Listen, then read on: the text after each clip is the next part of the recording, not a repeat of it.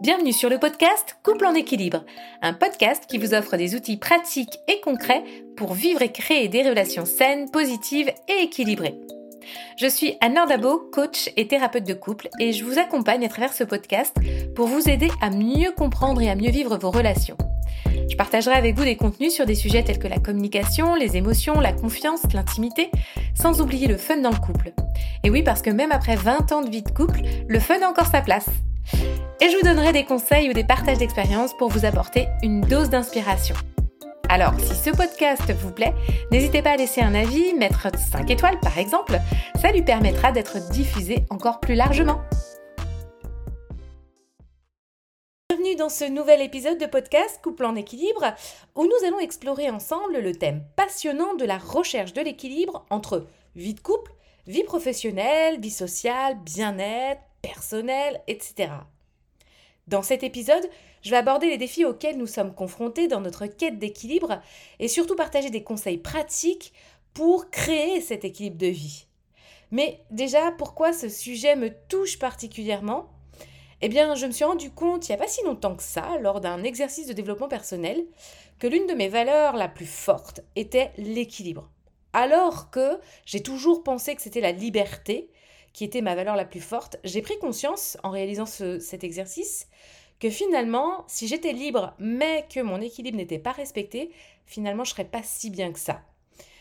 Dans ma vie de couple, cette valeur prend toute sa place comme dans ma vie en général. Et pour être sûr de garder cet équilibre, j'utilise une méthode des piliers de vie, mais déjà, je vais vous partager quelques clés que nous allons explorer ensemble. Comprendre ses priorités, ça c'est la première des choses prendre le temps de réfléchir à ce qui compte vraiment pour vous, d'identifier vos valeurs. Vous voyez comme moi, je vous ai partagé euh, mes valeurs, quelques-unes, j'en ai partagé que deux, mais l'idée c'est vraiment d'identifier une dizaine de valeurs qui sont très fortes pour vous, avec vos objectifs, vos aspirations dans différents domaines de vie. Et ça vous permettra d'établir vos priorités et de prendre les décisions de manière plus facile et plus fluide. Ensuite, la gestion du temps. Apprenez à optimiser votre emploi du temps. Définissez des plages horaires qui seraient dédiées à chaque aspect de votre vie. Ça aussi, ça permet vraiment de tenir l'équilibre. Ça paraît un peu barbare parfois, parce que je dis par exemple que euh, on prend son agenda et puis on positionne les, euh, les, moments avec les mots, par exemple, un temps dédié aux enfants, un temps dédié à sa vie de couple, un temps forcément pour le travail, etc. Forcément, quand on regarde après l'agenda, on se dit waouh, il est bien rempli. Néanmoins, ça me permet assez rapidement, d'autant que j'utilise des codes couleurs, d'identifier très vite si mon équilibre est respecté ou non. Vous établissez des limites claires entre votre vie professionnelle, votre vie personnelle, et vous trouvez des moments pour vous-même, votre partenaire et vos amis. On respecte l'équilibre de vie au travers des différents domaines de vie. Ensuite, une communication ouverte. La communication est la clé pour maintenir un équilibre sain, que ce soit dans son couple, mais pas que. Ça va être aussi dans sa vie sociale, dans sa vie professionnelle. Le fait de parler ouvertement ça crée avec les proches, vous allez pouvoir partager vos besoins, vos attentes et surtout fixer vos limites. Vous trouvez du coup beaucoup plus facilement des compromis pour chercher des solutions et conserver cet équilibre de vie. On a apprendre à déléguer et à demander de l'aide. C'est un point assez essentiel parce que je, dans les couples que j'accompagne, je remarque vraiment qu'il est très difficile pour certaines personnes d'apprendre à déléguer. Elles ont besoin de garder le contrôle sur tout. Et même parfois, elles imaginent qu'on leur impose finalement que si elles ne font pas les choses, rien ne se ferait. Mais au bout du, au bout du compte, pas toujours, c'est pas nécessairement vrai. Parfois, c'est juste qu'on a du mal à déléguer, qu'on a du mal à demander de l'aide. Euh, c'est pas non plus très très grave, mais l'idée est d'en prendre conscience et puis peut-être d'apprendre à lâcher prise et d'oser demander de l'aide ou d'oser déléguer. Il est important de reconnaître que vous ne pouvez pas tout faire et surtout faire seul.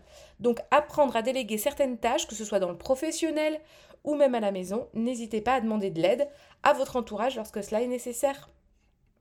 Prendre soin de soi. N'oubliez pas de vous accorder du temps pour vous-même. Prenez soin de votre bien-être physique et mental en pratiquant des activités qui vous apportent de la joie, de la détente. Quand vous vous sentez épanoui individuellement, vous êtes mieux pour être dans vos relations. Donc n'hésitez pas à prendre ce temps pour vous, il est important. Ensuite, une clé importante aussi, la flexibilité et l'ajustement.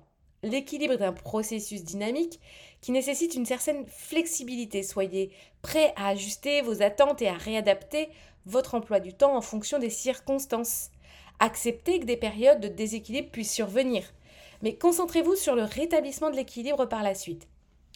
Quand je vous partage le fait que en début de semaine, j'aime bien regarder mon planning, poser mes créneaux horaires, voir du coup s'il y a toutes les couleurs en fonction des piliers de vie, pour vérifier si je suis bien dans mon équilibre de vie.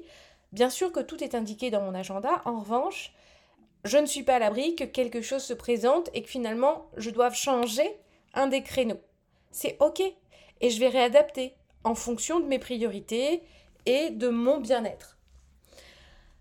Alors, je vous parlais en début de cet épisode de la méthode des piliers de vie. Je vais aller un peu plus loin dans celle-ci pour vraiment que vous puissiez comprendre le fonctionnement. Donc, pour ceux et celles qui la connaissent surtout pas, il s'agit de prendre tous les domaines de notre vie qui nous est indispensable pour nous sentir bien. Par exemple, la vie de famille, la vie amoureuse, la vie professionnelle, les plaisirs personnels, l'épanouissement personnel. Donc l'épanouissement, la différence avec le plaisir personnel, c'est que l'épanouissement personnel, c'est vraiment le travail qu'on fait sur soi, sur l'image de soi, la conscience de soi, la l'estime, l'amour de soi, alors que le plaisir personnel, sont des petites actions qu'on peut faire au quotidien qui nous font du bien, qui participent à notre bien-être. Donc voilà un petit peu la différence entre l'épanouissement personnel et le plaisir personnel. On a aussi l'hygiène de vie, la vie sociale, la gestion du quotidien, les actions pour le monde. Donc ça fait en tout neuf piliers sur lesquels on doit être vigilant pour conserver son équilibre de vie. C'est important de faire un état des lieux dans un premier temps. Qu'est-ce qui existe et qui est déjà bien dans chacun de ces piliers de vie? Par exemple, dans ma vie de famille, aujourd'hui, quels sont les trois points forts euh, Qu'est-ce qui est déjà bien Qu'est-ce qui existe et qui fonctionne très bien? Et ensuite, quelle note émotionnelle je pourrais me mettre? Sur une échelle de 1 à 10 10 étant wouh, tout va bien, 1 étant j'ai une marge de progression. Alors évidemment, on ne va pas s'arrêter à l'état des lieux. Hein. Une fois qu'on a réussi à mettre une note émotionnelle sur une échelle de 1 à 10, on va se dire, ok, euh, je suis à 8, qu'est-ce qui ferait la différence entre un 8 et un 9 Et direct, je vais réfléchir à une petite action, petite ou grande, peu importe, celle qui va vraiment, qui me permettrait de gagner un point ou un demi-point de plus, et vraiment dans les jours qui viennent. C'est vraiment la responsabilisation de son bien-être et de son bonheur. De cette façon, on contrôle quelque part son bien-être. On passe à l'action pour pouvoir se sentir mieux. Donc voilà, en faisant cet exercice régulièrement, clairement, on met en place un système qui se tient garant de notre équilibre. Alors moi je le fais seul, mais pas toujours, je le fais aussi avec des copines, j'aime beaucoup. Je trouve que ça crée du lien aussi, ça permet de partager des discussions qui sont un peu plus profondes. En couple, évidemment, je trouve ça super intéressant et parfois même on n'a pas toujours des sujets de discussion hyper profonds. C'est l'occasion, au travers des piliers de vie, de pouvoir avoir ce moment plus intime encore et créer une vraie connexion avec son partenaire. Il m'arrive aussi parfois de le faire en famille, euh, ce qui est, je trouve ça génial aussi parce que comme ça, à tour de rôle, chacun peut exprimer aussi de là où il en est par pilier de vie. Ça m'a permis, moi, de découvrir plein de choses sur mes enfants. J'ai, franchement, j'ai adoré.